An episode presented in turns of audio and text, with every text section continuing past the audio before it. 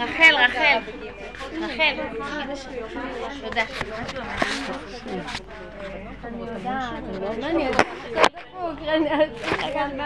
זה בסדר, ככה נחבא, לא? לא, הוא עובד. כן, הוא מקליט. לא, לא, זה כי יגיע. זה, הבנות צריכות, היא זה אומרת שמהחגים לא הגיע כלום. מאלול כמעט. לא, מה, כל כך הרבה? יהיה לי, יהיה לי. טוב, מכל אל השיעורים, לא רק ממך. אל תדאגי. תודה רבה. אל תדאגי, אני אטפל בזה. זה פשוט לוקח קצת זמן. אבל בינתיים כל השיעורים מוקלטים. אמן. כל השיעורים מוקלטים, זה עניין של זמן שזה יגיע אליהם, בסדר? תגידי לה. אה, זה מקליט כבר, רחל? ערב טוב. מקליט כבר, רחל? ערב טוב, בנות יקרות. מה נשמע?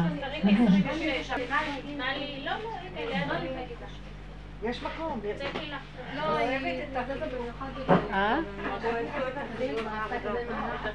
זה חיוך של אין אונים. זה חיוך של אין אונים. היחידה זה המדרגה שאנחנו, זה סוף הדרך, אבל אני תמיד אוהבת לעשות חזרה, כי תמיד יש לנו, גם לנו יש חזרה וגם בנות שמתחדשות איתנו. שכל הדרך שעבדנו עליה עד כה ואנחנו ממשיכים, אה, העיקר של העבודה היה זה הפירוק של עץ הדת. הפירוק של תוכנת הטבע הדמיונית, חשבונות רבים, הדמיונות. וכל הזמן פירקנו. העיקרון היה שכל מה שאני לא- בחוץ מפריע לי זה נקודות שנמצאות אצלי, אז במקום להגיב, אנחנו מחפשים את עצמנו. זה היה היסוד.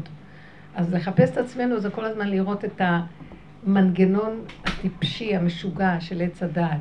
הכעסן, הרגזן, המבקר, כל אחד והטבע שלו, ודרך זה היינו צריכים להגיע, להכיר את עצמנו, איך המכונה הזאת פועלת. וזה היה עיקר העבודה של הרבה שנים, של דרך תהלוכת החיים, בנושא בין אדם לחברו, במידות, בהתנהגויות, בגירוי תגובה. והעבודה הייתה קשה, כי כל הזמן להיאפק שזה לא השני, זה אני, ולהסכים שזה אני, ולהתחיל לראות את עצמי, כי אני לא רוצה לראות את עצמי, יש לנו הדמיה עצמית שאנחנו, כל אחד והדמיון שהוא מתהלך על עצמו, כן? וזה גם היה מאוד כואב, מה זה אני, אז הייתי צריכה להילחם עם השיוורון שאני לא חיובית, כי הרצון להיות חיובי הוא כל כך תמוה בתוכנה של עץ הדת, הוא קשה לפרק אותו. אז לעבור את המהלך הזה של לא להישבר, ואחר כך הגענו למקום של השלמה, להשלים, ככה השם ברא אותי, ככה זה אני, שימו לב, אנחנו כבר לא עסוקים עם השני בכלל, אבל זה אני, זה הכל אני, וככה השם ברא אותי. אפילו אם יצאתי על השני, ככה גם אני לא בסדר, אבל זה אני, וככה השם, ואני לא יכולה אחרת. מפעם לפעם לפעם העבודה הזאת גורמת מהלך של חזור לאחוריך, התמעטות, הלוך והתמעט, הלוך וחסור. עד שאנחנו מגיעים למדרגת היחידה, ש, שהרבה מאיתנו נוגעים בה, והיא היחידה היא כל כך השלמה כזאת של... אה, מה זו ההשלמה הזאת? ביחידה זה אני לא יכול להיות משהו אחר, כי אין לי אפשרות אחרת. זה ככה זה וזהו זה, ככה זה. הככה הזה זה מדרגה מאוד נפלאה של הכנעה, השלמה, של אה, הסכמה. והמקום הזה נותן כמו חירות, תחושת חירות הנפש. אני כבר לא כועס על השני, כי די, מה יש לי לכעוס? אני תקועה לא פחות ממנו. ואני משלימה עם עצמי איך שאני, והשני בעצם, אני אקבל רחמים עליו. בסך הכל מסכן, כולם מסכנים. זה צריך להיות העיקרון של היחידה. יש גם סכנה בתוך היחידה שאנחנו גם כל כך נהנים מהיחידה, שאנחנו גם יכולים להיכנס לכזה שלווה. בדיוק, זאת המילה, איך מצאת לי את המילה המדויקת? השלווה הזאת, רב אושר היה צועק, אחרי שהגענו ליחידה. כי בדרך הטבע יש לאנשים שלווה, או שיש להם כעס ורוגז. אז השלווה זה כשהולך לבן אדם, וטוב לו, ומחמיאים לו, והכל הולך לו, אז, זה- כאילו, אבל זה שלוות רשעים, מה שנקרא, כן? זה, בדיוק, זה לא שלוות נפש אמיתית, זה שלווה של אה, הולך לו, שלוות גאווה, עליזי גאוותך. הולך להם. אז אה, הם כאילו שלווים, אין שום דבר למה הם שהם לא יגידו, השם, כמה אני אוהב אותך, וכמה שמצוות עשיתי, וזה, כי הולך להם, אז מה אכפת להם? אבל האדם שהולך על השלילה ורואה את שלילת מציאותו, הוא מפר את השלווה הזאת, ואז נמצא שהשלילה היא בעצם מדרגה יותר גבוהה, שלילת השלווה. אבל זה גם מסוכן, כי גם זה יכול להביא אותנו לשיוורון וכאבים. ואז השלמה, שבעצם אני חייב להיות תמיד במקום שאני נזהר מהשעה, ואני שייך ליסוד של הפגם, כי אני בטבע, ואני חייב להיות קשור לבור עולם במקום הזה, כי אם לא, או שאני נופל לשלווה של הטבע, או להפקרות של ייאוש. אז כל המקום הזה כל הזמן מלווה אותי עד שאני מגיעה ליחידה. גם ביחידה אנחנו נכנסים לשלווה, וזו שלווה טובה, זו שלוות הנפש אמיתית. אבל מה? גם בשלווה הזאת אני מקבל מין עליזות, שלווה. ילדה קטנה שמחה, לא אכפת לה מכלום. באמת, אמיתי אבל. גם במקום הזה אנחנו צריכים לשמור על אותו כלל שהתחלנו איתו בהתחלה. לא להתרחב, כי היו לי בנות שהגיעו ליחידה, באמת מתוך עבודה אמיתית, והגיעו למקום הזה ששם, ביחידה, אין תחושה של בורא עולם כמו שיש בשכל. כאילו אין בורא עולם כזה, פתאום הבורא עולם של עץ הדת נופל, חשבונות רבים, פחד, ופחד מו יעשה לי, יעניש אותי, זה... זה הופך להיות שהיחידה עצמה היא במתיקות, והיא היא, היא היא השכינה בעצם. היא והשכינה זה דבר אחד. אבל עדיין, תמיד עד יום מותו אנחנו עם, עם, עם יסוד אני. רק האני הוא מאוד, הוא של ילד קטן, הוא קרוב לשכינה. במקום הזה יש סכנה מאוד גדולה, לגלוש ביסוד של, אה, אני זוכרת שאחת התלמידות אמרה לי, אני חווה שבמקום הזה שאין, כאילו אין השם כמו, אז למי אני מתפללת? יש לי מצוקה, אז למי אני אתפלל? יש להם רגע קטן. והיא אומרת לי, אני לא יכולה להתפלל להשם, זה כבר לא זה, זה לא יהיה אמיתי. אז אמרתי לה, את לא צריכה השם כזה שם, זה לא אמיתי כבר, אבל המצוקה מדברת, זה מספ... זאת התפילה. המצוקה משתמשת באותיות לפרק את המצוקה. אפילו אם את אומרת, השם תעזור לי. כי השם זה האנרגיה של החיות שנמצאת בכל המצבים.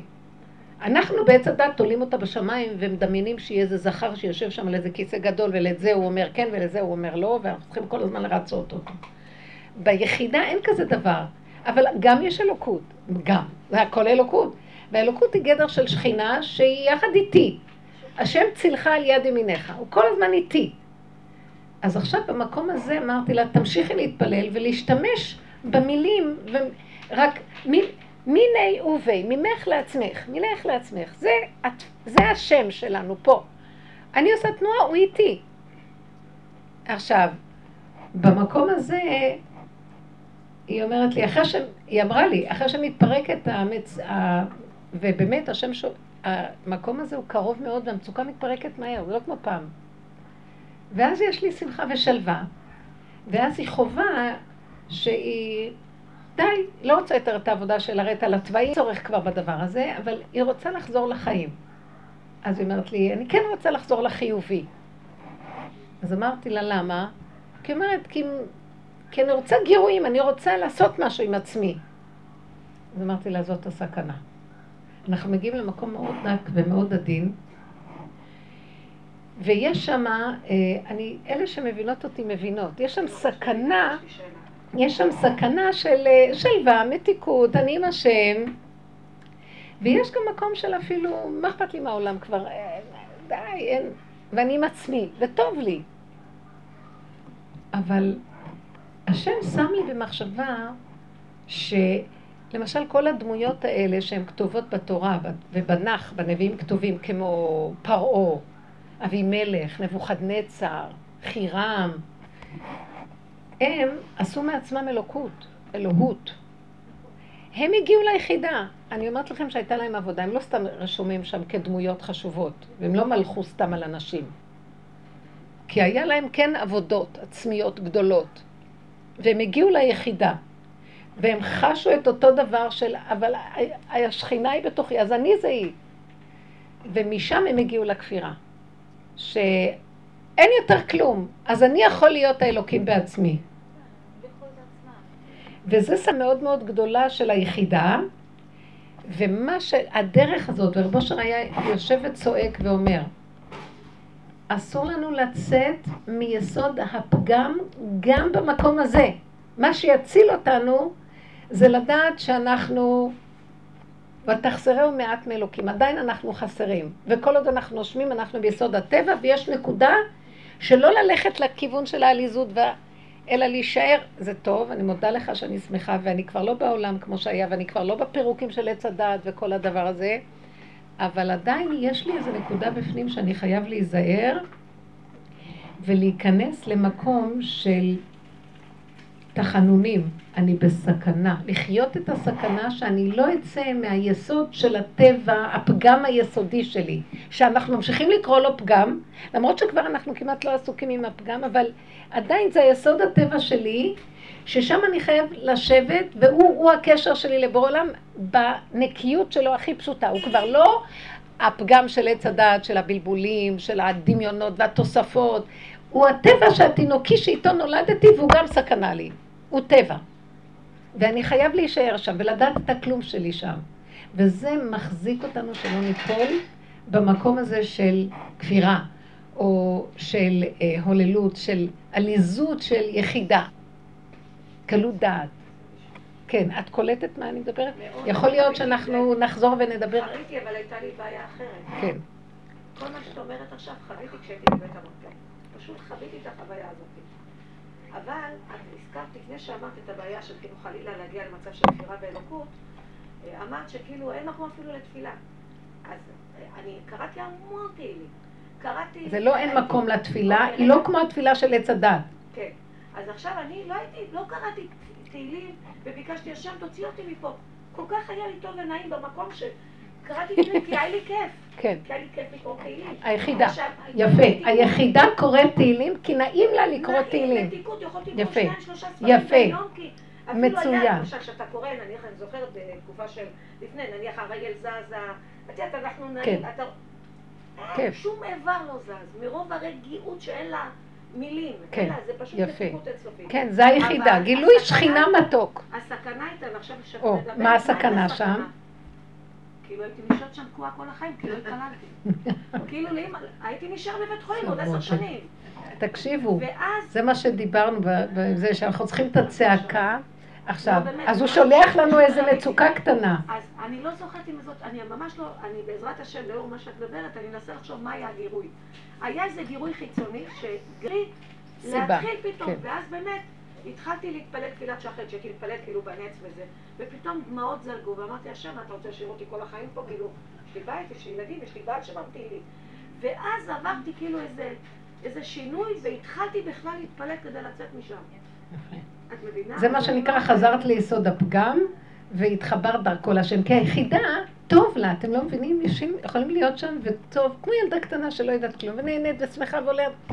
אבל יש מקום שרב אושר אמר, שהסכנה שם גדולה, כי אז שם אנחנו יכולים להישאר במקום שהוא אחר כך מתרחב לכיוון החיובי של העולם עוד פעם.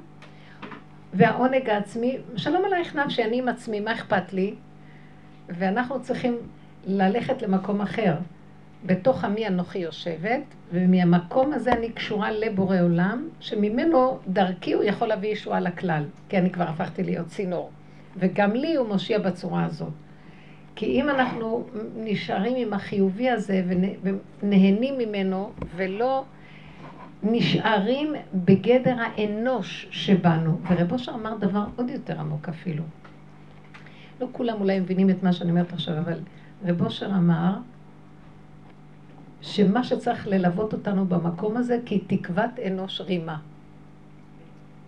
זה נשמע נורא, כאילו הגענו ליחידה, שמחים, עזבו אותך, כל עץ הדת המשוגע הזה, כל התוכנה הדבילית הזאת של דמיונות, של כוחנות, ישות, וכאילו, הכל כאילו, הכל נופל, נשארנו ילדים קטנים שמחים.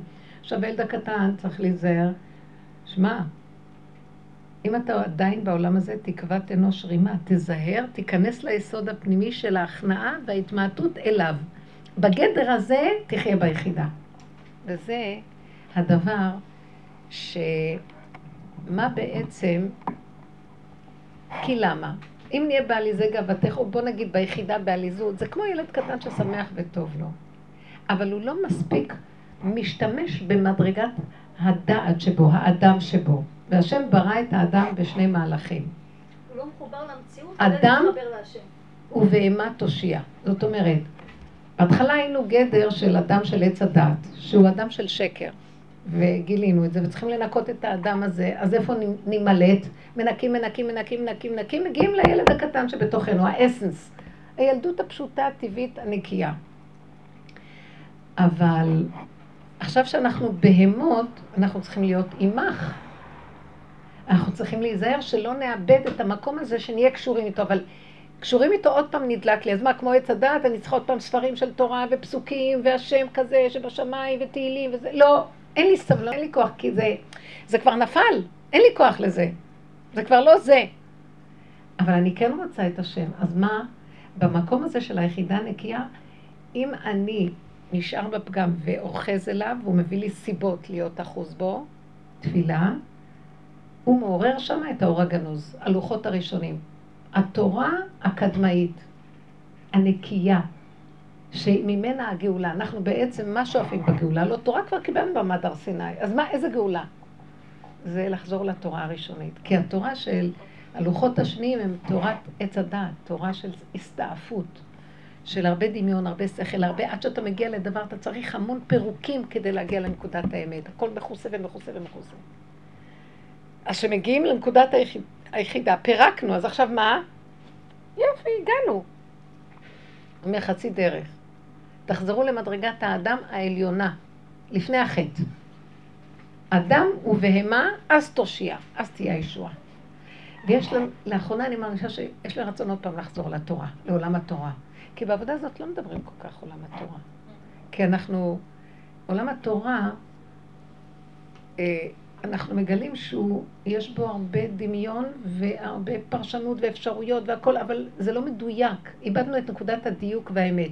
התרחבנו בו. אנחנו חייבים לרדת למידות שהן בעצם המדידה, המאזניים שמודדות לי את הדקות של כל דבר. אז הן מפרקות לי. אנחנו עבדנו על פירוקים כדי להגיע לדיוקים. נשארנו בעצם במידות. היה אכפת לנו על המידות. כי הדת עכשיו, עזבו את הדת. כי אם המידות לא מתוקנות, הדת גם כן מתרחבת. הכל התקלקל בעקבות הדת. אז עכשיו אנחנו צריכים לרדת, ל, ל, להגיע לדקות של המידות, זה גדר הבהמה. במקום הזה אני חייבת אבל לחזור עוד פעם לתורה העליונה, תורה. כי המידות הם הם שורשם של התורה העליונה, מידות הנקיות. מה שהגאון מבינה אומר, אם אין מידות תורה, למה לי? זאת אומרת, מה שאנחנו יושבים ומדברים, קשקושים של מידות או עבודת מוסר, זה חיצוניות מסוימת של דעת, של שכל, שלפחות לא נותנת לנו לצאת החוצה עם התוואים הרעים, אבל בפנים לא עשינו טיפול שורש אמיתי, והעבודה הזאת יורדת לטיפולי שורש מזעזעים. עד שאת כבר אומרת, לא נשאר לך כלום. ממש, כמו שיממון, מדבר שממה. במדבר שממה, שאת נכנסת למוגבלות, שזה הפגם ואת שמה, זה שלושת ימי הגבלה. זה הגדר הזה, אחרי זה הם קיבלו את התורה. עצם ההגבלה והצמצום של היחידה, וייחן ישראל בלב אחד, כאיש אחד, היחידה הייתה בצמצום שלה כל כך, שהיא הייתה כמו מדמה שאין לה כלום, לא החזיקה מעצמה כלום, שמה התגלה האור של התורה. קבלת התורה הראשונה הייתה האור הגנוז, גילוי האור הגנוז, הלוחות הראשונים. וזה מה שעכשיו גם צריך לרדת. אז אנחנו במקום הזה צריכים להיזהר. כי הגענו למקום שאנחנו באמת כבר, כאילו, אני באיזשהו מקום, אין, לא יכולה לפתוח ספר. אני לא יכולה אפילו להתפלל תפילות רגילות. התפילות של עץ הדעת נופלות, כי הן מובנות, ואילו התפילה של היחידה היא סיבה. באה סיבה, היא מעוררת לי תפילה, מה, מה זה לתפוס סידור? זה סיבה של שכל, זה השכל מכריח, זה לא סיבה. השכל של עץ הדת לקח את המקום של הסיבה. לנו אין אלוקים, הסיבה שלנו זה האלוקים. הכוח המוביל אותנו היא סיבה, שם השם מתגלה, כי מה זה סיבה? אני, אני לא יודעת מה זה אלוקים, זה לא דבר שהדעת בכלל תופסת. הסיבה, הסיבה זה... כאילו? זה אפילו לא המילה דחף. הדחף יכול להיות סיבה, אבל הסיבה זה אלוקות. מה זאת אומרת? ככל שאדם נמצא לא בעץ הדת, בדקות של המידות הוא קולט סיבות. מה זה סיבה? אין לו אפשרות אחרת. למה את קוראת דקות? זו שהוא רואה. הוא רואה שהוא לא יכול לעשות מה שהוא רוצה. יש משהו יותר חזק ממנו ואין לו רשות לעשות מה. הוא לא יכול. הוא לא יכול. הוא רואה את האין אונים שלו, זה נקרא סיבה. אני חושבת לא, שזה- זה נקרא דקות של המידות. הדקות של המידות מאפשרות לראות סיבות. כי מעוצ, מעוצם טבעו של האדם הוא גס, כי שכלו גס. השכל של הצדעת הוא גס, הוא מדומיין, מושגים וזה, ואז הוא שם את הפנס שלו על המידות, ואז הוא גם מקלקל אותן, הכל מקולקל כתוצאה מהדת המקולקלת. וזה תמיד יש... אני אומרת, בוא, נ- עוד פעם, תמיד אני ממחישה את זה. היטלר היה אכזרי. זו מידה של נמר, אכזריות, נכון? הנמר יכול לטרוף איש אחד. הוא יכול היה להרוג 50 מיליון אנשים. או נמר בו, באותו רגע יכול לטרוף. אחר כך הוא ינוח, הוא לא צריך כלום. הוא היה בתאוות רציחה. איך, מה קרה לנמר שלו? המוח של עץ הדת, שזה העמלק הכי גדול, הגדיל פי מיליון את המציאות של האכזריות. אז הסכנה של אנשים עם דעת, כשהם מסתכלים על המידות, אוי ואבוי לנו מה יכולים זאת לצאת אומרת, מזה. הם בלי לסגור את המוח הם גמורים. בלי לסגור את המוח, הם מחריבים עולם. הם הסכנה הכי גדולה שמסתובבת בעולם, וזה אני. ככה היינו צריכים לראות שבית אני הסכנה. כי המוח כל כך גדול, הדמיון כל כך גדול. לפעמים זה גם בתכונות טובות של רחמים, סתם דוגמה. ו- אם אתה מתרחב, אתה מת. כן. לא רק לא, מת, זה אתה לא מתאכזר על השני, מי לא שמי...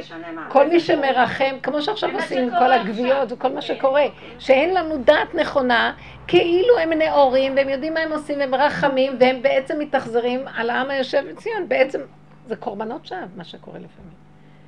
כאילו, יש צעקה גדולה, מי נתן להם רשות להתנהגות הזאת, ואנחנו בידיהם חסרי אונים לחלוטין, בשם הדמיון שנקרא דמוקרטיה, או אני לא יודעת מה זה, כסילות וטמטום. אז האדם הוא בעצם, אנחנו, אתם לא מבינים באיזה סכנה אנחנו חיים עכשיו פה בארץ ישראל. כאילו איזה עם נאור ודמוקרטיה נאורה והכל, ואנחנו כאלה דפוקים. אין לנו חוק, החוק האלוקי, חסר מלכות בית דוד, חסר הסדר האלוקי שיודע את הדבר הנכון. הוא יודע מי הם העמים שיושבים איתנו, איך, איך הוא אומר? בפרשת האזינו, הקראתי לכם את זה פעם? פרשת האזינו אומר, אה, כי מגפן סדום גפנם ומשדמות עמורה ענבימו. ענבי ראש אשקלות אה, אה, מרורות למו. ראש פתנים אכזר, הלא הוא כמוס עמדי. הוא מתאר מה זה הגויים, מה זה אומות העולם. ראש פתנים אכזר, ענבי ראש מרורות, אשכול מרורות. שהוא כמוס איתו, כי אוי ואבוי אם הוא יצא לעולם ויחריב את העולם, אבל הוא יוצא, ומי נותן לו רשות לעצמו? הסכנה היא כל כך נוראית, כי, כי קרוב יום עדה וחש עתידות לנו, כי הקדוש ברוך הוא כבר מחכה מתי יהיה לו זבח בבוצרה וטבח בבוגדים, כתוב ש, שזה לא נורמלי, כי מה אתם חושבים שמה שקורה עכשיו זה לא זה? אני אומרת לכם שזה הקדוש ברוך הוא יצא, טבח לא בבוגדים, זבח לא בבצרה, כל הזמן הורגים שם, בסוריה כל הזמן הורגים, שנים כבר, יש שם רציחות ושפיכות דמים, נחלי דם נשפכים. זה הקדוש ברוך הוא. לבש את הפורפירה שלו והוא הוא מתנקם, ככה הוא מתנקם. זה לא נורמלי מה שקורה, תראו, זה התחלות כאלה. אבל אנחנו מתבוננים ואומרים, בתוך כל המהלך הזה, הדבר האחרון שנשאר זה להיכנס ביחידה, לך מבו בחדריך, ולהתחבר דרך יסוד האין אונים. כי היחידה יכולה גם לקבל איזו עליזות כזאת של הפקרות קצת. אנחנו צריכים לחזור ליחידה, לשפלות הזאת, ולבקש רחמים, כי זה המקום שמרוב ה... רב אושר אמר שבמקום הזה צריכים הכי לחיות את הסכנה. תמיד אנחנו חיים את הסכנה, אבל שמה זה כבר, אם אני, אני קולטת שאם אני ביחידה פותחת, רגע, אז יש שתי אפשרויות. תקשיבו, יש, שחז"ל מדברים על שתי האפשרויות האלה, או קיצוץ באות, או כופר בעיקר. מה זה שני הדברים האלה? אז העולם קשור שאין עוד מלבדו, קודשא בריחו ושכינתה. זאת אומרת, אה, סופן נעוץ בתחילתן, סוף מעשה במחשבה תחילה, אקיה אשר אקיה. הקדוש ברוך הוא למעלה, הקדוש ברוך הוא למטה. אז עכשיו יש מדרגות. מה שנקרא קיצוץ בנטיות, שאני לא נותן למדרגות מקום. אני אומר, אה. בדיוק, אני לא, בכלל לא משגיח על שום דבר, אני, לא אכפת לי משום מדרגה, אני חי ביחיד, בוא נגיד, אני חי מה שעשו נדב ואביהו. המקום הזה שאני לא, לא הולך לפי ההיררכיות והסדרים שהקדוש ברוך הוא קבע בעולמו, ואין לי הכנעה אליהם, אלא אני קופץ מדרגות. זה דבר אחד, שזה באיזשהו מקום מחריב את העולם. דבר שני, זה כופר בעיקר. זאת אומרת, אני חי מדרגות, אבל אני אומר, פה העולם הזה הפקר. פה זה בסדר, שם יש השם, אבל פה אני, אני אחראי. אף אחד לא יגיד, אין, העיקר זה השכינה, זה היחידה, שאף אחד לא יגיד לה מה לעשות. כי כבר אין השם שיגיד לי. הוא נמצא באיזה מקום, כמו שהגויים אומרים, הוא נמצא במקום רחוק, רם השם על כל גויים, ואין לו קשר לפה, ואנחנו יכולים לעשות מה שאנחנו רוצים. אז אני מרגישה שביחידה, אם אני לא חיה את הסכנה, אני יכולה להגיע לפחות לכופר בעיקר. אני אזרוק את המציאות של המדרגות, ואני אשאר עם היחידה, והיחידה היא אני. ואין אין שום דבר שם חוץ ממני. כי ממש יש תחושה שאין השם, אני אומרת לכם. והארץ הייתה תוהה ובוהה, כי לא היה איפה השם נמצא. כי שמה אין השם שם, הוא פה. אז היא תוהה אין. אז אחר כך היא אומרת, בא הוא, היא תוהה, והיא מוצאת שבא היא, בו הוא. הנמצא, זה נמצא בתוכי. ובמקום הזה, היא יכולה גם ללכת ולהגיד, אז זה אני. אין השם בכלל, לפעמים יש לי מחשבה כזאת, כן? אז אני אומרת לעצמי, תראה, כבר כופרת. מה את אומרת? כן, מה, אז מה את אומרת בסוף? אז אני אומרת, אין השם בכלל, כי אני מרגישה שאין לי, אין לי אותו, אין לי, אין לי אותו. יפה, זה כמו בתוהו, אנחנו הורדנו את ממש, עץ הדעת, אין לי כלום. אז אין עכשיו כזה כמו שחשבנו, אבל אתם יודעים מה? אז אני אומרת לעצמי, תראה, כבר כופרת. רגע, אז את יודעת למה? את אומרת שאת כופרת, כי את אומרת אין, אבל אחרי רגע תגידי, אם כן, מי זה נושם דרכי? מי עכשיו דופק פה? מאיפה אני מרימה את היד? זה מה שרבו שלום אומר. אז תחזרו ליסוד גולם, ליסוד הטבע הפשוט, ותדעו שאנחנו. מונשמים. אנחנו פותחים את הפה ומדברים. מי נותן לי את כוח הדיבור? מי הוא זה ואיזה הוא שמחיה כרגע את המציאות שלי? אז הוא נמצא פה. ולרגע המוח קופץ ואומר, לא, הוא לא נמצא, כי אני מחפש אותו שם. אם תקסי פה, אז תגידי, זה הוא פה, אבל... אז זה לא האני שרוצה למלוך במקומו. אני כבול אליו, אבל במדרגה הזאת. כמו שקודם בעץ הדת הייתי כבול לחרדה, אמרו לו, זה ככה הוא יעניש אותי ולמחשבות. עכשיו אני כבול בזה שהוא מנשים אותי, אז אני מחויב לו, כי הוא מנשים אותי. כמו שהיית אומרת לנו, בקצה הזה יש אלוקות. בדיוק. אבל בקפה הזה של אלוקות, אז אני אגיד, אז גם אני זה הוא. אז הוא אומר לנו, נכון, אבל עדיין, כל עוד אתה חי, אתה בטבע והוא הבורא. אתה רק הכלי שלו לגילוי. זאת אומרת, זה החלק, חלק האש שבאדם נמצא בתוך האדם. חלק, החלק הזה של, ה, של האל נמצא בתוכו. העין. כן, כי הוא המפעיל. אז עכשיו, מאחר והשכל שלי לא יכול להשיגו, כשביחידה, כי הוא עין, אז אני אומר, הוא לא קיים. אז אם כן אני, וזו הסכנה הכי גדולה. לא, אז אני לא אומרת, אבל מה לא זה לא. פה? זה כמו שאני ממשילה את זה לפצצה גרעינית. גרעין הוא גרעין של חיות שיש בו אנרגיה עצומה, מרוכזת, והיא נותנת את ה- את- את הקיום של כל היקום בעצם. נכון, נכון. הקדוש ברוך הוא זה האנרגיה, זה אותה פצצת אטום שממנו יצר את האדם, בסדר, את אבל... החיות, בסדר. ואנחנו, את יכולה להגיד שזה את? שאני חלק מאותה אנרגיה, כן. שאת חלק מאותה אנרגיה, אבל את שמה לב להבדל? אני לא אלוקים, אני חלק מהאנרגיה. כי אם את אומרת שזה את, לא עכשיו תראו מה קורה. אז אם כן, אני עכשיו זורק פצצת אטום להשמיד עולם. מה אכפת לי? כי. אין מי שיגיד לי מה לעשות, כי זה אני. והסכנה היא איומה. לכן במקום הזה אני חייב לדעת, זה פרעה. נכון, זה פרעה.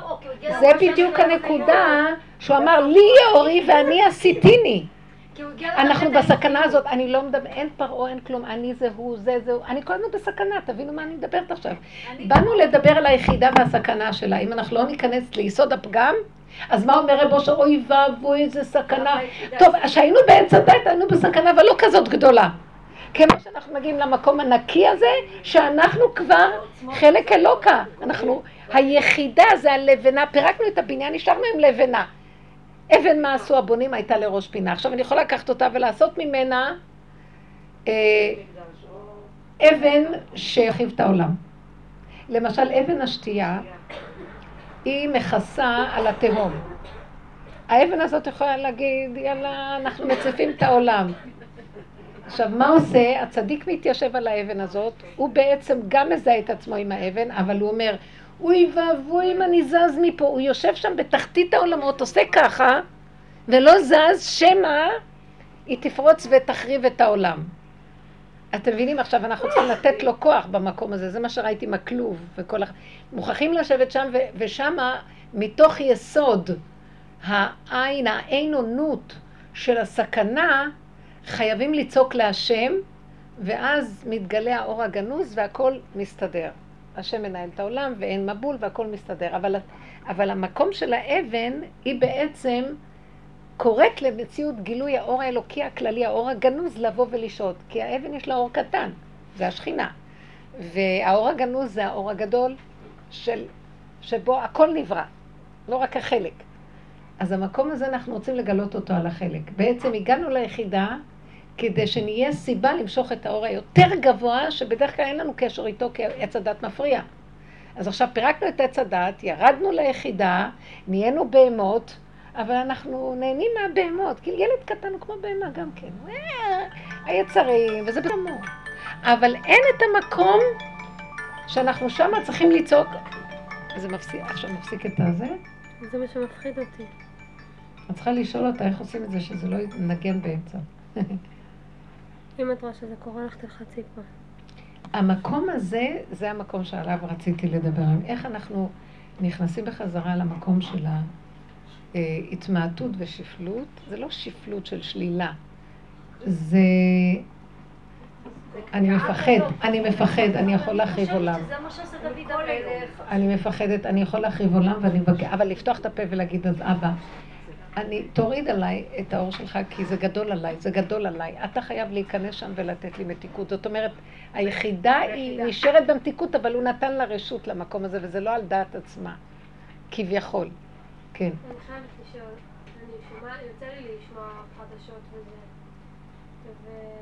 ואנחנו בעבודה הזאת, כבר שאלה כזאת נשאלה, אם אנחנו אה, נמצאים במקום של העבודה הזאת, אז את אמרת שאנחנו סוג של לוח בקרה כי אנחנו עובדים בשורשים. אז אה, מה, מה אנחנו יכולים... אה, למנוע. מה אנחנו יכולים לעשות? איך אנחנו יכולים למנוע? איזה תפילות צריכות להיות לנו? מה הדיבור של כשמופיעה לי מצוקה, כשאני רואה את המצב שעם ישראל נמצא, שכביכול יש לנו צבא, כביכול יש הגנה, והיום ראיתי בחדשות איך הם לקחו את המחבל, והשוטרים פשוט שמרו עליו מההמון שלא יפגע בו אחרי שהוא דקר אנשים וכמעט הרג אותם, אם לא הרג אותם כבר. והם עוד שומרים על המחבל, השוטרים שומרים על המחבל. אז זה נראה לא הגיוני, מה שאתה רואה, וזה המציאות הזאת שאנחנו חיים בה. אז תראו, אני אגיד לכם את האמת. ביחידה, כשאנחנו נגיע ליחידה, היחידה תבינו דבר אחד, הכללים שלה הם לא ההיגיון. כן, אין מתכונת. אין היגיון בכלל, אין שכל, ההיגיון שייך עוד לעץ הדת. וכשאת רואה את המקום הזה, את אומרת, ריבונו של עולם עכשיו מטלטל את העולם ומשבר את ההיגיון. כי אין היגיון. כל מה שקורה כאן זה לא נורמלי ואין כאן היגיון. מה, רוצ, מה רוצים להגיד לנו בעצם? אולי תסגרו את הדלת, כי עוברים כל הזמן אנשים. אין כאן היגיון, מה יש כאן? היי, תודה, זה היה כל כך טעים, בדיוק אותו דבר. מה בעצם כאן הנקודה? שבדווקא אתה רוצה שלא יהיה פה היגיון. זה לא סתם, זה ככה בדווקא. למה? כי רק ככה יכול להתגלות האור הגנוז. כי אין היגיון, ואת נכנסת ליחידה ואת אומרת, אבא, אנחנו בסכנת עולם, כי אין היגיון, אין שכל, אין טבע. אז עכשיו אם אין טבע, אנחנו קרים, ואז אנחנו ביחידה, והיחידה יכולה גם לעשות דברים הפוכים. כי אין לה מי שיגיד לה, כביכול, ואז אנחנו לוקחים אחריות על המקום הזה וצועקים, אם אתה לא מתגלה, אנחנו בסכנת עולם. בוא ניקח עכשיו את המצב הזה, שאת נבהלת שאין היגיון והכל נראה כאן מוזר. הם יכולים גם לתת להם נשק ולהגיד להם, תראו בנו גם. זה, זה מאוד הגיוני שיכול לקרות. אז- לקחנו להם הרי את האדמה. אז, אז באיזשהו מקום, זה בעצם מה שקרה בכל ההסכמי אוסלו האלה וכל הסיפור שקרה ככה. באיזשהו מקום אנחנו בסכנת עולם, ומי שחי את הסכנה הזו וצועק, אבא, רק אתה יכול להוריד. כזה שכל מעולמות שבכלל לא על פי טבע פה. זה מה שהציל את המצב. עכשיו את רואה כמה את חשובה בעבודה הזאת? כי אם יהיו עשרה כאלה, כל הכדור ישתנה. זאת אומרת, יהיו כאלה שיחיו את הסכנה, הגיעו ליחידה, הם נקיים, הם נזהרים לא להיכנס בהיגיון ובעולם מה שקורה, רק הם לוקחים את זה כסיבה לחרדה ופחד לצעוק להשם, ומהמקום הזה מתגלה אור חדש. זה המקום שלנו והתפקיד שלנו. כאילו אנחנו יושבים על המקום הזה ומחזיקים את האבן ולא נותנים, אנחנו מצטרפים לצדיק האמת שם, ולא נותנים למי התהום לפרוץ. כי האין היגיון גורם למי התהום לפרוץ. זה לא הגיוני, פשוט כלום לא הגיוני, אז הכל יכול לקרות. והצעקה הזאת מורידה אור חדש. מה זאת אומרת האור הזה? האור הגנוז, שהוא הסתכל בעולם, הוא הסתכל באור הזה, האור הזה היה הכוח שבו הוא ברא את העולם. הוא יכול לברוא בריאה חדשה. הוא יכול לעשות דברים שלא נראו, לא, לא על פי טבע. איך? את לא יודעת. פתאום האומות יתקפלו ויגידו הכל שלכם וילכו. פתאום הם יקבלו חרדות, פחדים, כולם ייעלמו מפה בשנייה, כאילו עכברים שברחו והשאירו את הכל. הכל יכול לקרות. וזה מה שהנביאים אומרים אני בעצם. יכולה להבין את מה שאת אומרת, אבל אנחנו עדיין ביחידה, וכמו שאמרת, יש את הסכנה שהיחידה אומרת, טוב, אז, אז אין מי שיעשה גבול, אז אני אעשה גבול. כאילו, מה תעשי? איזה גבול? לא, אני לא מדברת באופן כללי רק עליי, אבל את רואה שיש מצבים כאלה ברחוב היהודי, שאוקיי, המשטרה לא עושה כלום, אז הם באים, ההמון רוצים להרוג אותו. תשמעי רגע, את מתערבבת עם. הטבע ועם השכל, וזה לא טוב. אל תאמיני לכלום. העולם הזה הוא דמיון, אל תאמיני לו. עכשיו, מאוד מאוד סכנה. זה כאילו כמו שמשה אמר, סורו מעל אוה- אוהלי האנשים האלה. כאילו, תזוזי מהטבע ואל תכניסי מחשבות. את עכשיו נדרשת, אנשים שהם בעבודה, נדרשים למקום אחר. כאילו השם אומר, אני צריך כל מי שבעבודה אליי, בואו אליי, אנחנו הולכים למהלך חדש. אל תשגיחו מה שקורה למעלה. זה רק דבר אחד, תשתמשו בו כסיבה לפחד קשור איתי, כי באמת זה לא הגיוני מה שקורה וזה באמת מוזר. זה מוזר, זה לא רק מוזר, להכניס את הראש לתוך הגל. כן, אבל זה לא סתם בת יענה, זה בת יענה שקשורה ביחידה איתו, מבינה? מתוך הסכנה של המצב.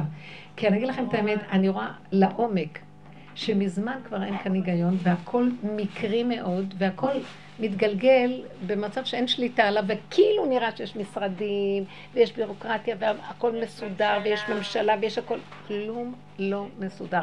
כלום. בשניות שהכל יכול להתפרק פה.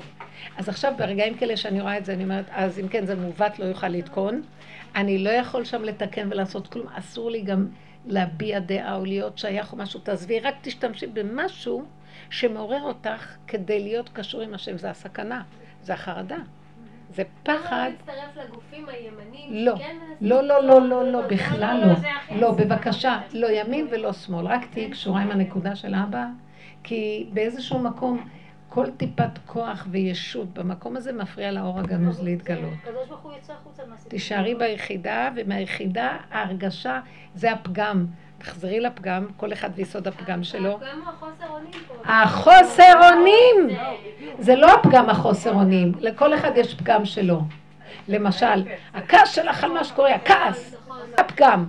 עכשיו, תכירי, הכעס הזה הוא דמיוני, אני בחוסר אונים מוחלט. תחזרי לחוסר אונים. לכי לתוך הכעס ותגידי, ריבונו שם, אל תפתה אותי עם הכעס הזה לקום לעשות פעולות. זה משיח בן יוסף הכוח הזה, וארמילוס הרשע הורג אותו במקום הזה. לקראת הסוף אנחנו צריכים להיזהר, כי הכוח הזה ינצחו אותו. זה כהנא וכל אלה שהרגו אותם, יש, שיש להם את הכוח של ההתלהבות של הקדושה, וזה מסוכן מאוד. אנחנו צריכים לתת יד, תנו עוז לאלוקים, על ישראל גאוותו זה במקום הזה. לא להביע את הדעות האלה ולא להשתייך. אומנם אנחנו רואים מה שנעשה, וזה גורם לנו את המצוקה הזאת. המצוקה היא סיבה להיות קשור אליו ולתת לו את המלכות.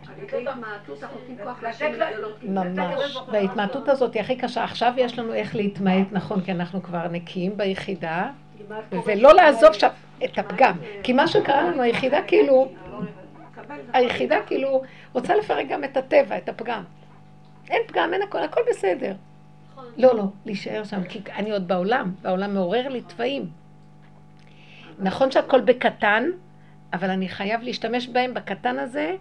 נשארנו כמו ילדים קטנים עם תוואים, כמו כולם. ירד הדמיונות והגדלות והשקר הזה ונעלבים וזה, אבל נשאר הקטע, הקטע הזה שאנחנו קשורים עם, עם, עם, עם טבע, כל אחד לעצמו. ואל תצאו מזה, תגידו, לא, אני צדיקה, לא, אני פגומה, תקוות שרימה. במקום הזה, שם, בדיוק, זה המקום. אתם קולטות מה אני אומרת?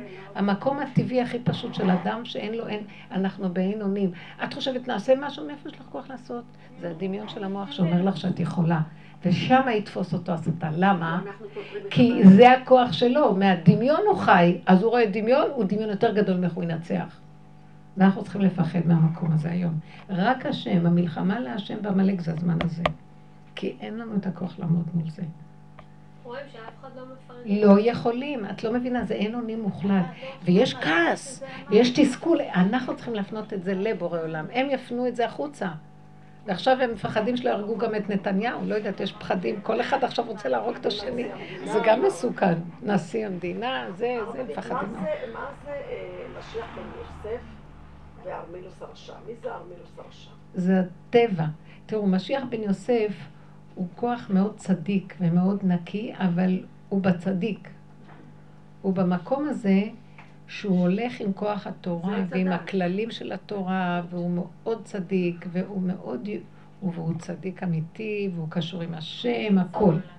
אבל הוא לא סובל את הרשע, והוא נלחם נגד הרשע, והוא צדיק לגמרי, אין בו רע.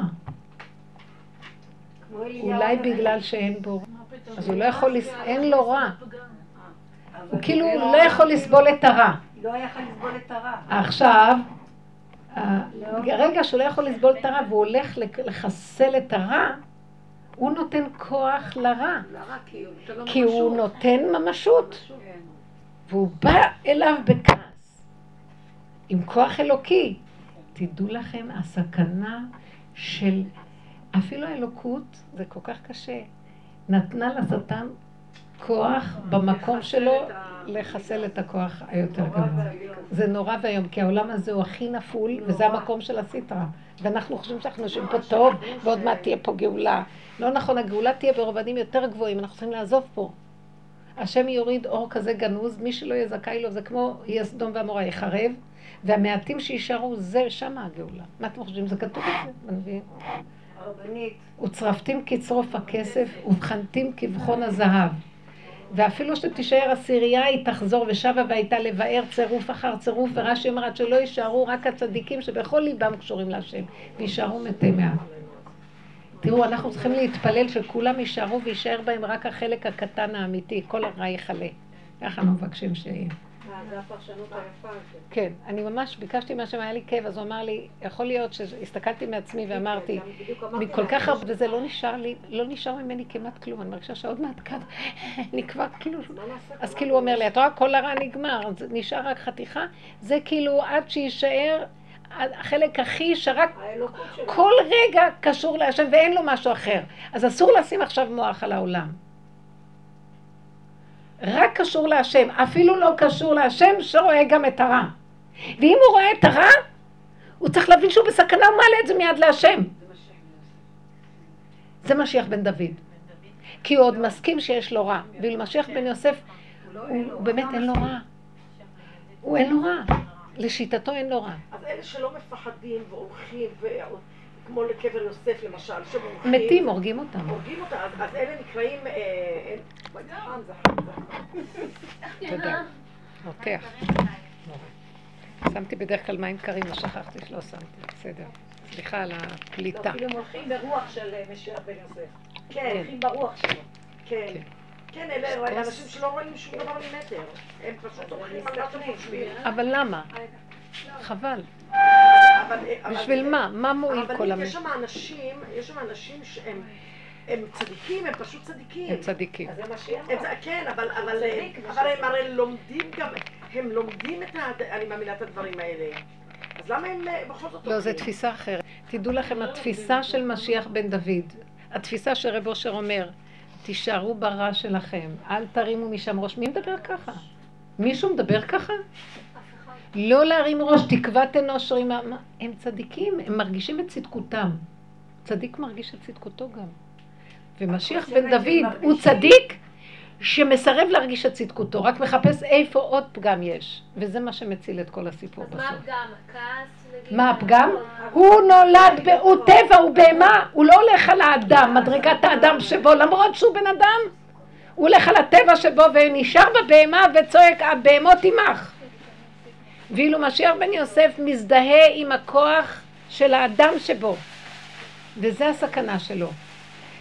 עכשיו, צריך שיהיה מדרגת האדם, אז תבינו מה זה העבודה. מדרגת האדם. אני- מדרגת האדם זה אחת שיש לו דעת, עץ הדעת גדול. קיבל את הדרך הזאת ופרק את עץ הדעת והגיע לבהמה.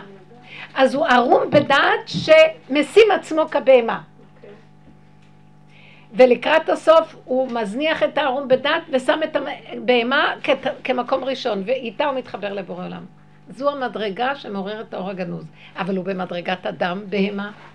רק הוא בוחר כשזה מגיע לעולם הוא משתמש באדם, כשזה מגיע לבורא עולם משתמש בבהמה.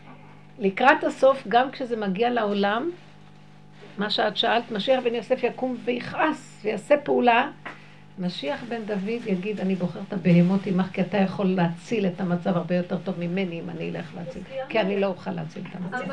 כי הרע לקראת הסוף גדול? שאי אפשר לתאר כמה הרע גדול. קרה בחנוכה? הם עשו פעולה. אבל זה היו לפעם, לא לעכשיו, אנחנו הם עשו במשיח פעולה, הם דוד. היו מעטים מול רבים, ובכל זאת היה ברכה בפעולה שלהם. זה היה תקופה אחרת. אבל זה קרה לא. כמה שנים.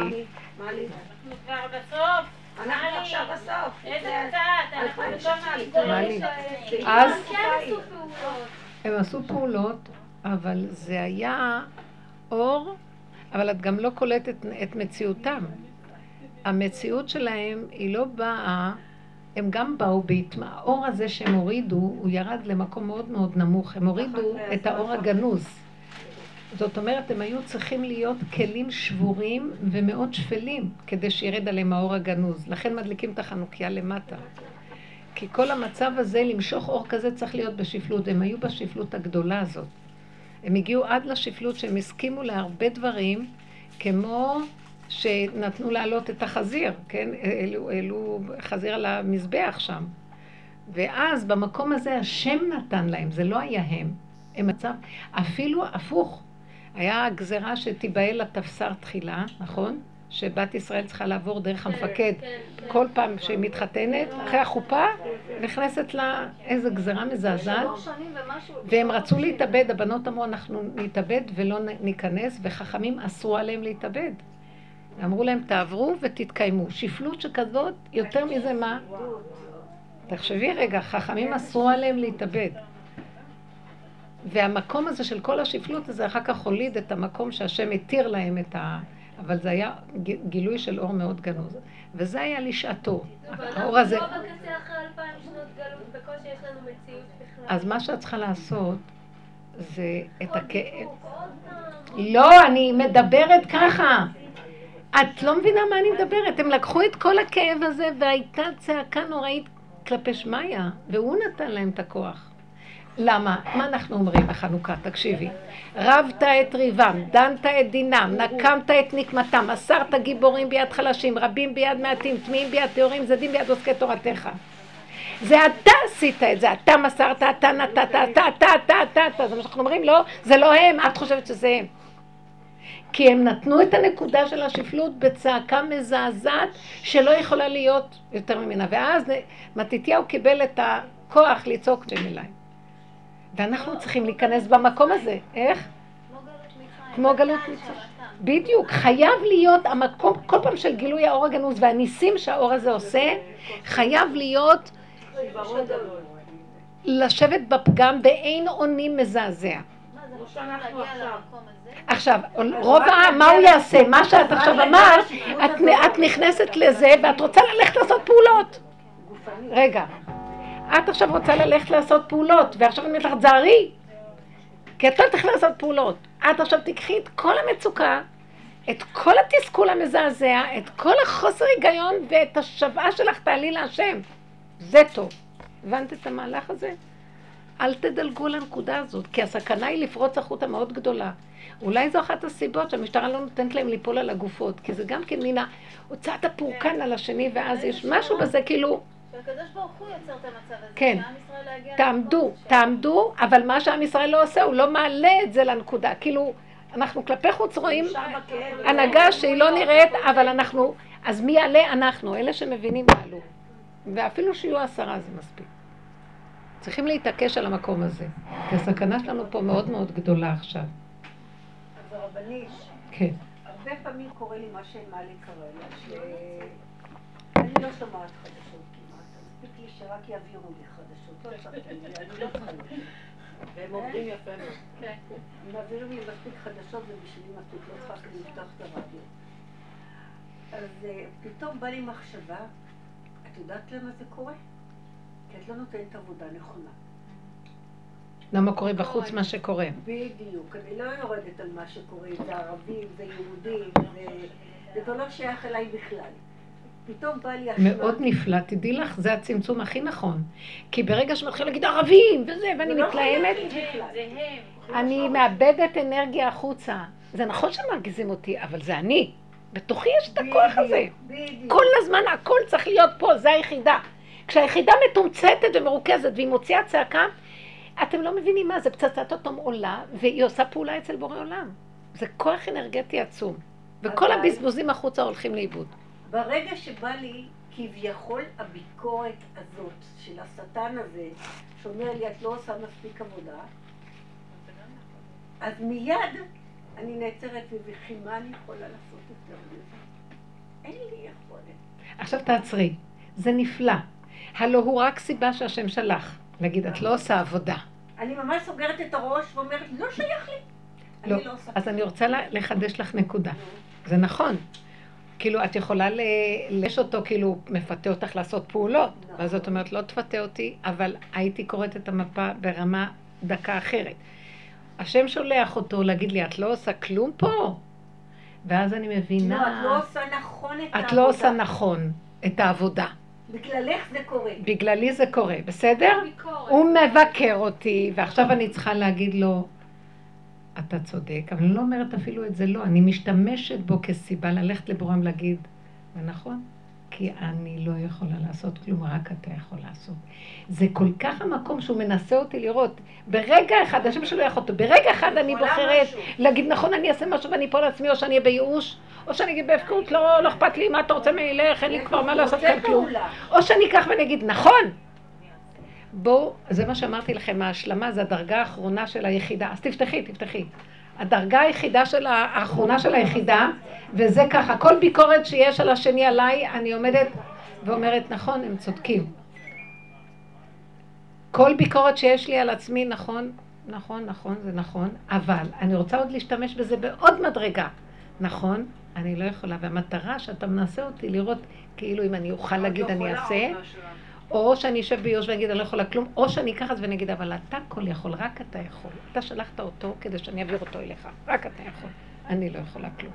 אם נש יחידה במדרגה של הצמצום והפגם ונתחנן אליו שהוא יתגלה, זה לעורר את האור הגנוז הזה, שמאוד בטבע קשה לעורר אותו, כי קופץ לאדם הרצון להיות במקום השם. אני יכול. או שהוא ירד על עצמו שהוא לא, אז הוא חפץ באמת לעבוד על עצמו. במדרגת היחידה אין כבר עבודה עצמית, רבותיי. אין, נגמר לעבוד.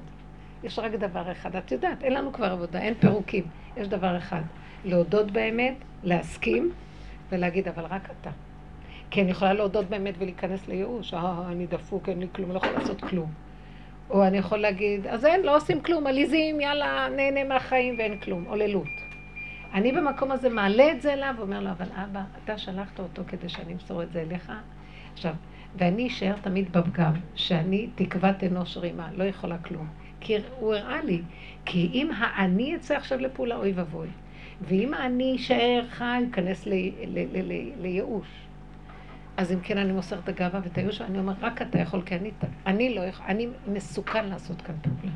זה דרגת הביטול הכי גבוהה שמביאה את האור הגנוז הכי גדול.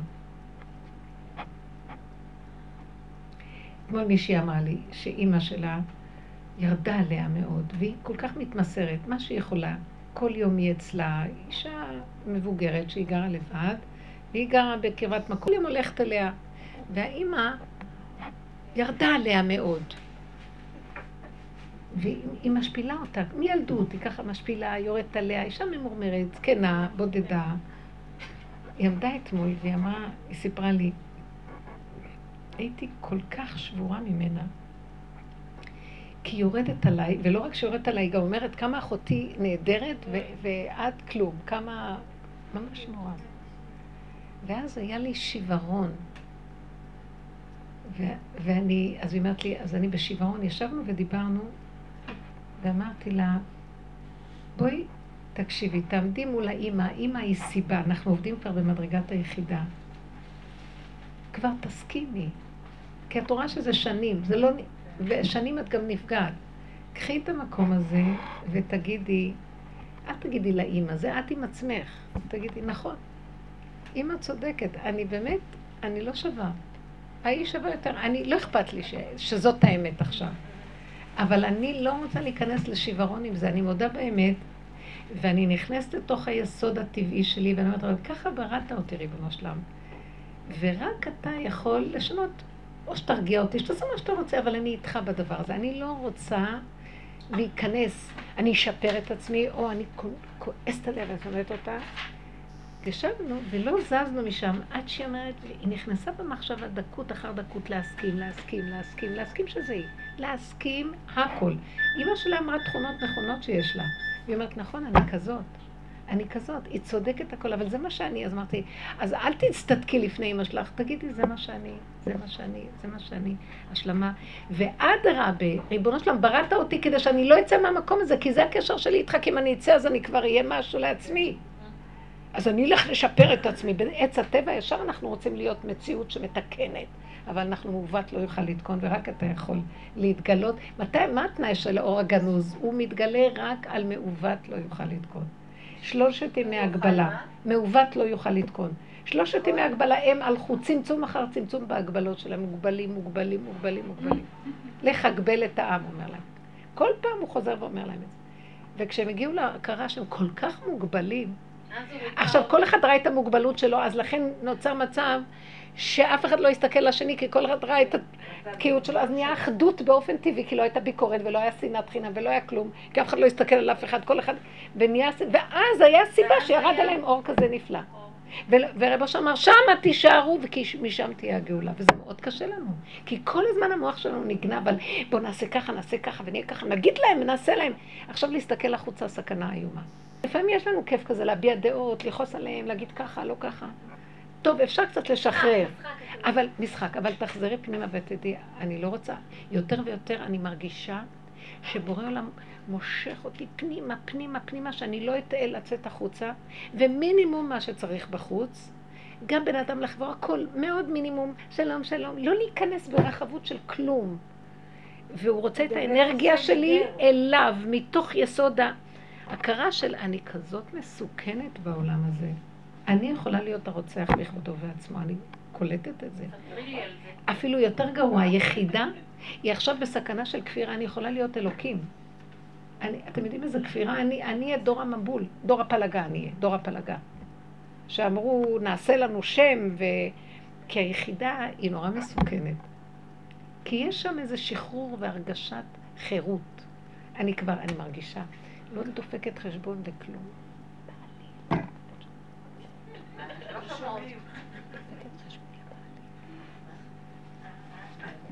אני לא דופקת חשבון לאף אחד. כאילו, אני מרגישה שהשם הכריח אותי להגיע למקום שאין אף אחד. כאילו, הייתי פעם אצל רב אושר ורציתי להיכנס, והיו שם גבאים ומפחידים היו. אז רב אושר אומר, אה, אחר כך הוא יצא, אז אמרתי לו, רב אושר, אפשר היה להיכנס. הוא אומר, למה אין כאן אף אחד? אין אף אחד. הוא לא אומר, אין אף אחד. אמרתי לו, הגבאים, אין אף אחד. את עושה מהם דמויות. אין אף אחד פה. אז ככה הדמויות, הבעל, הילדים, כולם, מה שהדמיון עושה, אין כלום. את יוצאת מזה, יש תחושת חירות מדהימה. אפילו נכנסתי, אפילו עשיתי איזה שיפוץ בבית, לא שאלתי בכלל. קניתי ספות, לא שאלתי. ולא הרגשתי שאני, אני לא עשיתי את זה בנקמנות או משהו, כי הסיבה הובילה שאני אקנה וזה וזה. והיה לי רגע, מה הוא יגיד? אחר כך אמרתי, אין אף אחד פה. והרגע שהסכמתי שכלום, ראיתי שאפילו שהיה רגע, מה הולך פה? הרגע השני, כשהוא ראה את המקום שלי, כאילו היה ריק, הוא התחלק, כאילו, הוא התחלק על השמן הזה, ואחר כך הוא אמר, מאוד יפה. זה מאוד יפה, מאוד יפה. היה משהו של תחושת חירות. מה אנחנו מפחדים ממי? תעשי מה שאת רוצה, תעשי זה, אף אחד לא קיים. סתם אנחנו במוח עושים את כל העבודה. עושים מהם דמויות והכול. אז זה שחרור היחידה, אבל סכנה. מול האלוקים, ותחסרהו מעט מהאלוקים. מול העולם את יכולה להרגיש תחושה של שחרור. אבל הסכנה שאני אתרחב בתחושת השחרור ואני כבר אתשב לי טוב על, האלו, על העולם. ואז אני אהרוג את ההוא ואני אסדר את ההוא ואני כאן אמלוך ואני אראה להם איך מתנהגים וזה וזה זה. אני לא רוצה את זה. אני לא רוצה את זה. הבן שלי אמר לי, הוא הולך לרובע ללמוד שמה, יש לו כוילם. הוא עובר דרך שער שכם. כל בוקר. ובימים האלה ש... אז אמרתי לו, תראה, אז אל תעבור דרך שער שכם. אז הוא אומר לי, אם אנחנו לא נעבור, אז זה של הערבים, אז מה, אנחנו צריכים לעבור וזהו. והוא באמת צדיק, נקי, תמים ומיוחד. עכשיו, כשהוא אומר לי את זה, אז אמרתי לו לרגע, תקשיב, אם אתה מבטיח לי שכשאתה עובר שם, אתה קשור רק עם השם, ולא רואה, לא רואה במשהו את העולם, את מה שקורה, את הערבים, ואתה כועס עליהם, ואתה מראה להם, תראו, אני הולך, אני מצפצף עליכם. אתה לא נותן טיפת ממשות מול השני, אלא רק אתה הולך כי זה רק השם ואין כאן אף אחד, אז בסדר, אני מרשה לך. כאילו שיקשיב לי. אבל אם אתה הולך בהתרסה מול הרב, אתה רואה, זה שלנו, אתה מסוכן. כי אתה נותן לו כוח וממשות. אז הוא הבין מה אני אומרת. אמרתי לו, זה המקום. כי על מה, כתוב על התפילין, כי הם הולכים שם עם התפילין, את יודעת. אז מה, כתוב בתפילין, וראו כל עמי הארץ כי שם השם נקרא עליך ויראו ממכה. למה? יראו ממכה, אמרתי לו, מפחדו ילכו למכה. כי בתפילין אנחנו כל הזמן אמורים לא להסיח את הדעת מהתפילין, להיות קשור עם השם, אז ברגע שאתה הולך איתו, אין עולם, כולם יפחדו ממך. במילא אף אחד לא רואה כלום. אה, אתה לא תיראה כמו אדם ש... אבל אם אתה הולך עם המוח שלך עליהם כשהתפילין בראש, אז שיהיה גם לא יודעת מה, הר של תפילין, זה לא זה. כי אתה צריך להיות מכוונן, להבין שאין עוד מלבדו ואין כלום. זו הנקודה הזאת של לצמצם את המוח, לא לתת לדמויות ממשות. ויש לו קנאה כזאת שמעצבן אותה על מה שקורה ועל הר הבית וכל הדברים האלה. זה מסוכן. אמרתי לו, אתה צריך לשעבד את הכוחות באמת באמת רק להשם, וזאת היראה הנכונה. רבנית, גם לא לתת ממשות לפגם. בדיוק, הפגם זה לא ש... אם השם נתן אותו, אז אתה לא נותן כלי אם אתה. מרגיש שאתה לא בסדר כי אתה פגום, אז אתה נותן לזה ממשות. אבל אם אתה אומר, השם ככה יצר אותי, בראת אותי, בדיוק. אז זה קליל. זה למשל הנכדה. שלי אומרת לי ככה, אני שומעת אותו מדבר דרך פיה. איך היא אומרת? היא אומרת לי ככה, סבתא, תראי כמה הוראות את נותנת לי. כל הזמן את אומרת לי מה לעשות ומה לא לעשות. תשמרי על דוד, תשמרי לא ליפול, תשמרי כאן. אז ממש נעצרתי, אמרתי, וואי, איך הוא מדבר ברקה? כי כל היום אני נותנת הוראות. אז, יכולתי גם לרדת על עצמי, שאיך אני נותנת הוראות כל כך הרבה. אבל יכול, מה כן הנקודה? אני לוקחת נקודה ואני רוצה לדייק איתה. תכירי, וואו, איך אני. איך אני, איך אני כל הזמן לשלוט, חושבת לא שאני. קיימת וזה נותן לי נכון. קצת חרדה. זה טוב.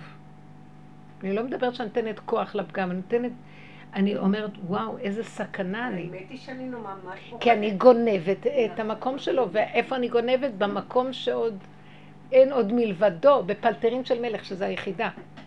מבינה? אז אני כן פוחדת כל הזמן. זה טוב, אבל זה צריך להיות פחד אליו, זה לא, זה לא פחד פחד, זה יראה שהיא, אל תעזוב אותי כאן עם המקום הזה, לבד, תוריד עליי, תבקשי שיוריד עלייך את האור הגנוז. כן, הגיע הזמן שיוריד עלינו אור ואנחנו נהיה בנבואה. אל תצחקי, זה השלב הבא, הוא יתחיל להוריד עלינו את הנבואה. חייב להוריד עלינו אור, אי אפשר להישאר כל הזמן בפחד ביחידה. הפחד והיחידה זה סיבה שיתגלה האור, ואז תתגלה החוכמה שלו עלינו. אז החוכמה תחיה את בעליה, כי אי אפשר להמשיך לחיות ככה, מה? אבל אני ראיתי שהוא נותן אור. הוא נותן אור. בסדר. כמו שאמרתי למירי, אתמול רציתי לדבר איתה על משהו שחשתי בחושים שלי הבנה אלוקית ממש. נפלא. זה לא הגילוי היה הזה. אפילו במוח. נפלא. בחושים הבנתי איזה יופי. משהו אדיר. והוא הפריע למירי, לא נתן לנו לדבר, ואיך שרציתי להגיד לה היום. את רואה, זה, האור הגנוז מופיע בחושים, זה מה שרציתי להגיד, זה לא במוח, בדעת. מבשרי. זה המקום לא- שהוא לא מתגלה מבשרי, הוא מתגלה. לא מהבשר. אבל. ממש נותן ולוקח. זה מהבשר. פה הזיכרון של הבשר יודע את החוכמה. כן, אבל המוח והשכל לא זוכרים כלום, הוא מוכר. איזה חוויה קנה בה. אני רציתי להעביר לה, אמרתי, אם היינו מדברים, באמת נותן לנו לדבר, אז הייתי יכולה להעביר את החוש, את החושים, אבל אז הוא דווקא נתן לה לא יכולת לדבר, ואותי הוא מחק לי את האור כי הזה. זה לא הזמן כנראה לגילוי. ממש. זה היה רגע וזהו, שנייה, כן, זה היה אבל עמוק ב- ב- בתחושה. בתחושה. איזה נפלא. זה נקרא גילוי האור. הגנוז. מה קדם לזה שזה התגלה, את זוכרת? אני לא זוכרת. אבל יכול להיות מכל הצמצומים ומכל העבודות ומכל הכרת העינונים שזה באמת יורד. יכול להיות גם שהיא מקבלת את זה וזה לא ל... לא לדבר בזה בכלל, זה לא נושא לשיחה. כן. נכון. זו חוויה. אישית, בדיוק. אבל היא מתלהבת להגיד לנו, כי זה באמת חידוש. מאוד לא יפה. יודעת כלום. כן. ואז ברור שזה לא שלנו, אין לך במה להתהדר, כלום, שמה זה כל כך ברור. כל פעם שאת מרגישה את זה שלך, וזה זה סימנו של עץ הדעת. כי הוא כל היום מוביל את עצמו עם האני שלו, כאילו. או שהוא יורד על עצמו ואז הוא נחיים, או שהוא בשיא הגאווה ומי יעמוד לידו. עצמיות מאוד מאוד גדולה וחזקה. וזה המקום שהמהלכים מובילים אליהם לאט לאט. אנחנו רואים שהרבה ירד מאיתנו מכל החשבונות רבים של עץ הדת.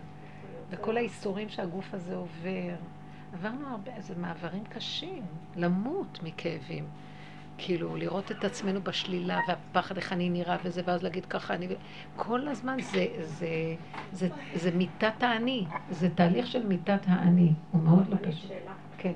אה, אתמול, אה, אתמול חברה התקשרה אליי, ענת, זאת שהייתה באה איתי תמיד, חמודה. היא אומרת לי, רינה, אני חייבת, אה, והייתה נרגשת. היא אומרת, מה קרה שלנו? שלחה לה מספר הודעות ככה לא פשוטות עליי. היא כותבת לה שם, נכון, היא צדיקה, אבל תשמעי, היא לא התנהלה כמו שצריך בעניין הזה.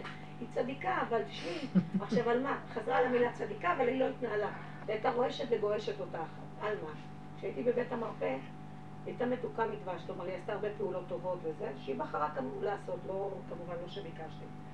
ובאחד הפעמים היא פשוט הביאה לי איזה חוברת של הפרשת חלה מעניינת, שהיא עברה איזה קורס של הדרכת קלות, אף אחד גם לא ביקש להביא, היא הביאה לי.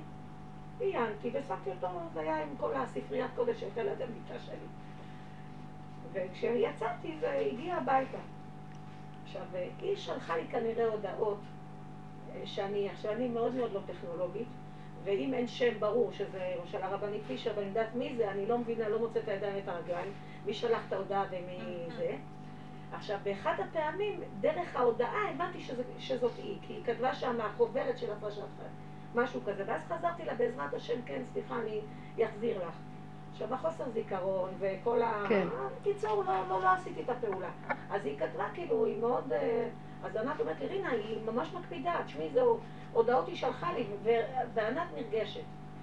אז אמרתי לה, בסדר, ענת, אני אתקשר אליה. אז אמרתי, תשמעי, תגידי לה שאת מחתנת. אמרתי לה, אני לא אגיד לה שאני מתחתנת. אני אגיד לה שבאמת אני בלאגניסטית, זה האמת. אני בלאגניסטית, ואני לא... יכול להיות שקראתי את ההודעות ובאמת לא זכרתי, וכאילו, זו המציאות שלי, באמת חסר לי קצת ארגון. מה, זה מה שאת תגידי לה? אמרתי לה, כן, זה מה שאני אגיד לה. כאילו, את האמת הפשוטה, שזו המציאות. ואז הבוקר, ניסיתי לעשות לזה, כאילו, להרים אליה טלפון, וחייגתי איזה חמש אה, פעמים, והיא לא ענתה. אז אנחנו חיים עם הנסיבות, אז הרפאתי, אחרי חמש פעמים, כן? עכשיו השאלה היא, האם אני בכלל צריכה לדבר איתה, או שקודמת לזה איזו עבודה פנימית, ואחר כך תני לי איזה כיוון. אני אגיד לכם את האמת, אה, אני רואה מה שאת עברת ואת כל התהליך שלך, ואת נמצאת במקום מאוד עדין ומאוד פנימי, ותיזהרי מאוד מאנשים. ואיפה שענת נמצאת היא במקום אחר, היא, היא מסעירה אותך עם השני, נותנת ממשות לדמות ההיא ולכל מה שקורה שם, ואת עברת מספיק, ותזהרי, בגלל שלא סתם עברת כל מה שעברת, והשם קורא לך, מה שאת צריכה לעשות זה ככה. בשכל הפשוט להחזיר את החוברת. עכשיו, את לא צריכה שום טלפונים, שום כלום, פשוט למסור מישהו שימסור ותגיד, סליחה, נעלם לי הזיכרון. להשתדל לא לבוא במגע יותר מדי עם דמויות ואנשים כועסים וחשבונות רבים ועניינים. תשאירו את העולם, אף פעם לא נתקן אותו, רבותיי. אני מציעה לכולנו, קחו את עצמכם באמת. שלום, שלום, נחמד, נחמד. יעליבו אתכם, תשתקו, תקבלו, תרדו לפגם, תגידו, נכון, היא צודקת. זה נכון, אני במצב מאוד מאוד... ומחובר להשם. להתחיל להגיד לה לא ולהתנצל ולהסביר לה למה הייתי, תביני, לא הייתי. אין לי, מאיפה יש לך אנרגיות לכל הסיפור הזה? רק לעמוד עם הפלאפונים וחמש פעמים להגיד ולנסות לרצות אותה ולסדר לה את המוח. סליחה, את צודקת, אני אין לי תקנה. אבל העיקר שהיא רוצה לך שיחזרו לה את החומר, תחזור. לא, כלום. תכתבי פתק קטן על זה, תמצאי איזה שליח שיעביר ושלא יהיה לך מגע ישיר. שלום, שלום. העולם לא שייך לנו. אה? לא, באמת, ענת כבר החזירה את זה. יפה. כך צריך להיות להחזיר, ושלום על ישראל. אפילו עם פתק קטן. לא רק זה, נשלחו אלפי הודעות. אני יכולה להיכנס לכל ההודעות לא, לא, לא, לא. תקשיבו, גם המכשיר הזה, זה סכנת מוות. כל החברתיות הזאת, אין שטן יותר גדול מזה. אנשים כל הזמן מנסים לסדר להם את ה... איזה חברה, איזה נהדר, אחדות, חברות. תפסיקו, זה שטן. זה מכשיל, אנשים מדברים על האנשים. הסתה פתוחה פרועה. זה נגד זה, ההוא נגד זה. ממש חרב אוכלת אה, מבית.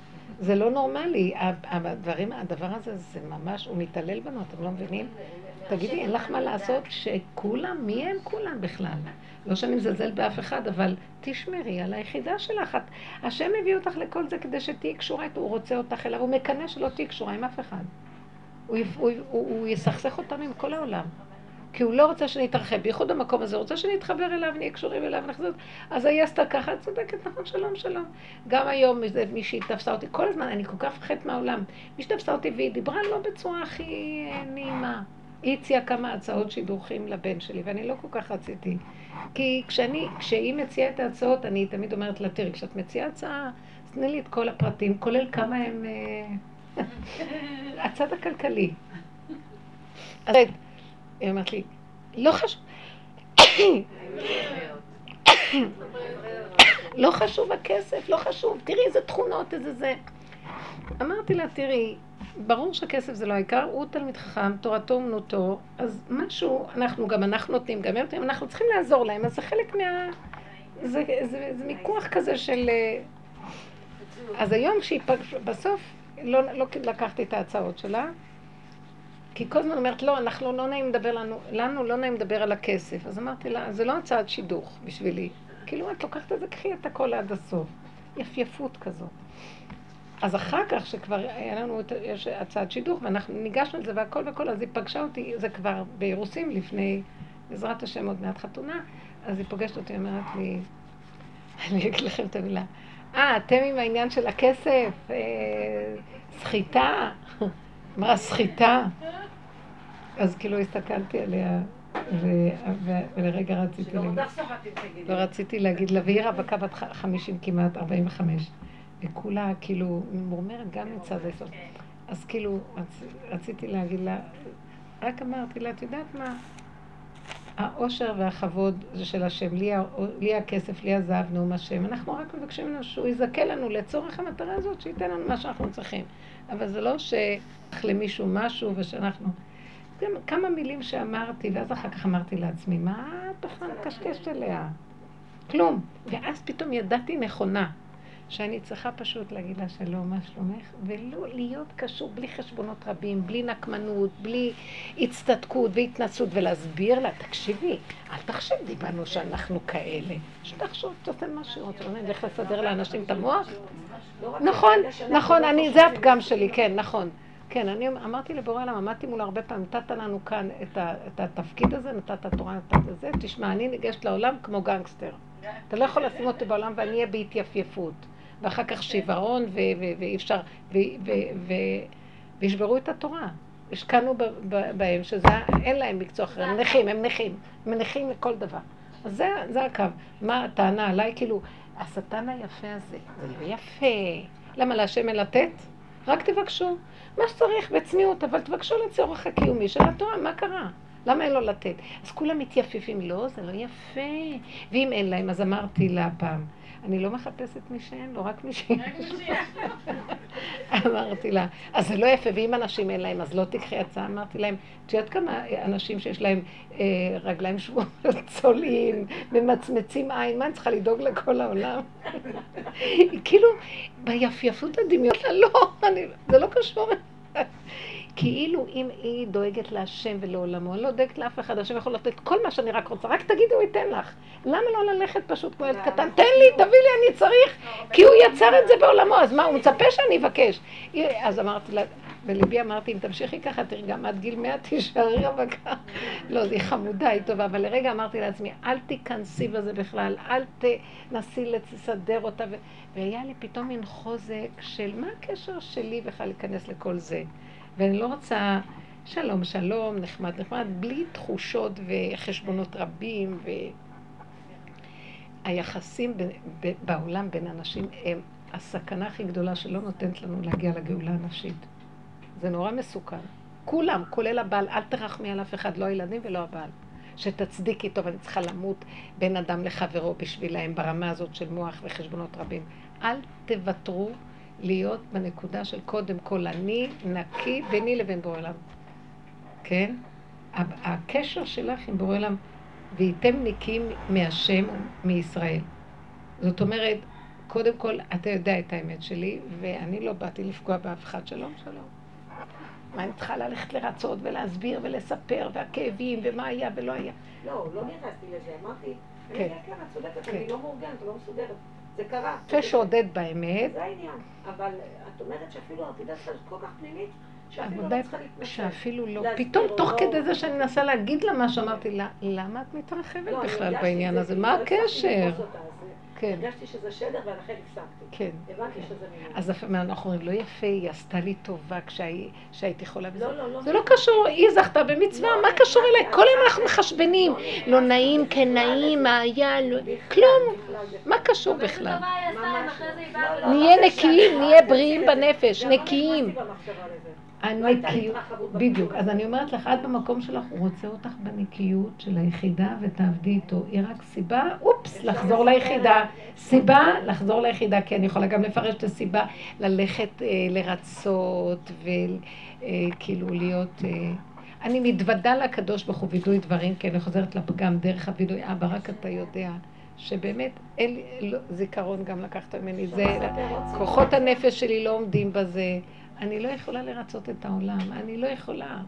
לא יכולה, בקושי את עצמי, אני לא, לא, לא יכולה. אם אני לא אזכור, אני גם לא אכניס משהו לפה לאכול. הכל כל כך, הכוחות קטנים עכשיו. אני רוצה לספר סיטואציה. כן.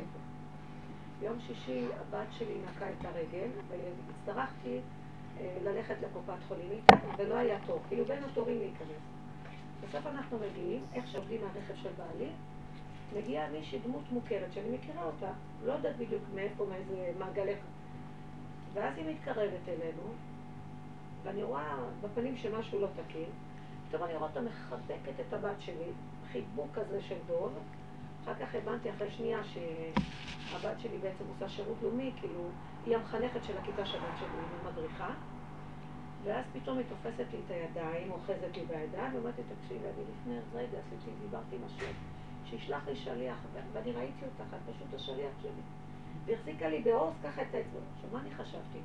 שהיא קיבלה איזו בשורה רעה בקופת חולים, והייתה במצוקה, אומרת, אני בחרדה, אני בפחדים, אני בדאגות. והבנתי שיש לה איזה רגע כזה מאוד מאוד מאוד קשה, וכנראה רוצה תמיכה. ו... אז אמרתי, תקשיבי, אני באתי עכשיו עם הבת לעשות, תמתיני פה, היה בדיוק ספסל ליד, עוד לא נכנסנו. שבי כמה דקות, אני רק אסדר את התור עם הבת, ואני אחזור אלייך. ואז ככה אני כאילו לא מפריעה לשום... אה, באמת נכנסנו, בסוף לא היה רופא, אבל אחות אה, אמרה שהיא תחבוש. השארתי את בתי ויצאתי אליה. בסוף זה סיפור אחר. הבת שלה נפלה לבעיה נפשית ולחרדות, ומהטיפול של אימא בילדה לפני חצי שנה, האימא נפלה לחרדות. והיא מספרת לי, שהיא אומרת לי, תראה, אני כבר לא מסוגלת, אני לא ישנה בלילות, וזה סיפור קשה, מאוד לא. פשוט, ממש, ממש, והיא לי ככה את האצבעות ואתה יודע. מסכנים האנשים. שהשם שלה, כאילו, את לא יכולה גם לעשות ותרצי, כאילו, ממש במצוקה ממש קשה. ואישה מדהימה, כאילו, אני יודעת שהיא... אז אה, היא אומרת לי, אני לא יכולה, אני רוצה לקחת כדורים, כי אני בחרדות, אני בדופק, היא סיפרה לי כל ה... אני רוצה לקחת, אבל הפסיכולוגית שלי אומרת לי, בשום פנים ואופן, ובעלי, שהוא אדם מדהים, היא אומרת לי, הוא רוצה שיהיה לי טוב, אבל הפסיכולוגית אומרת שלא. אה, זה לא בדיוק פסיכולוגית, אני חושבת שמישהי, כאילו, שיש לה את כל השיטות שהיא עובדת איתה. אז לא יודעת, אני, הרי השם שם אותי באותו רגע, אמרתי, תקשיבי, במצב כזה אין לי שום לדעת, אי אפשר, גם פסיכולוג לא יכול לעבוד, אם היית שומעת אותה בדיבור שלה. אמרתי לה, תקשיבי, לדעתי, את צריכה איזה משהו קודם כל להרגעה, איזה טיפול תרופתי חד פעמי כזה, להתחלה, קודם כל להרגיע את הנפש מעט, ואז מתוך זה, אמרתי לה, זה ברור לך שזה לא הפתרון. היא אומרת לי, ברור, ברור, הייתה במקום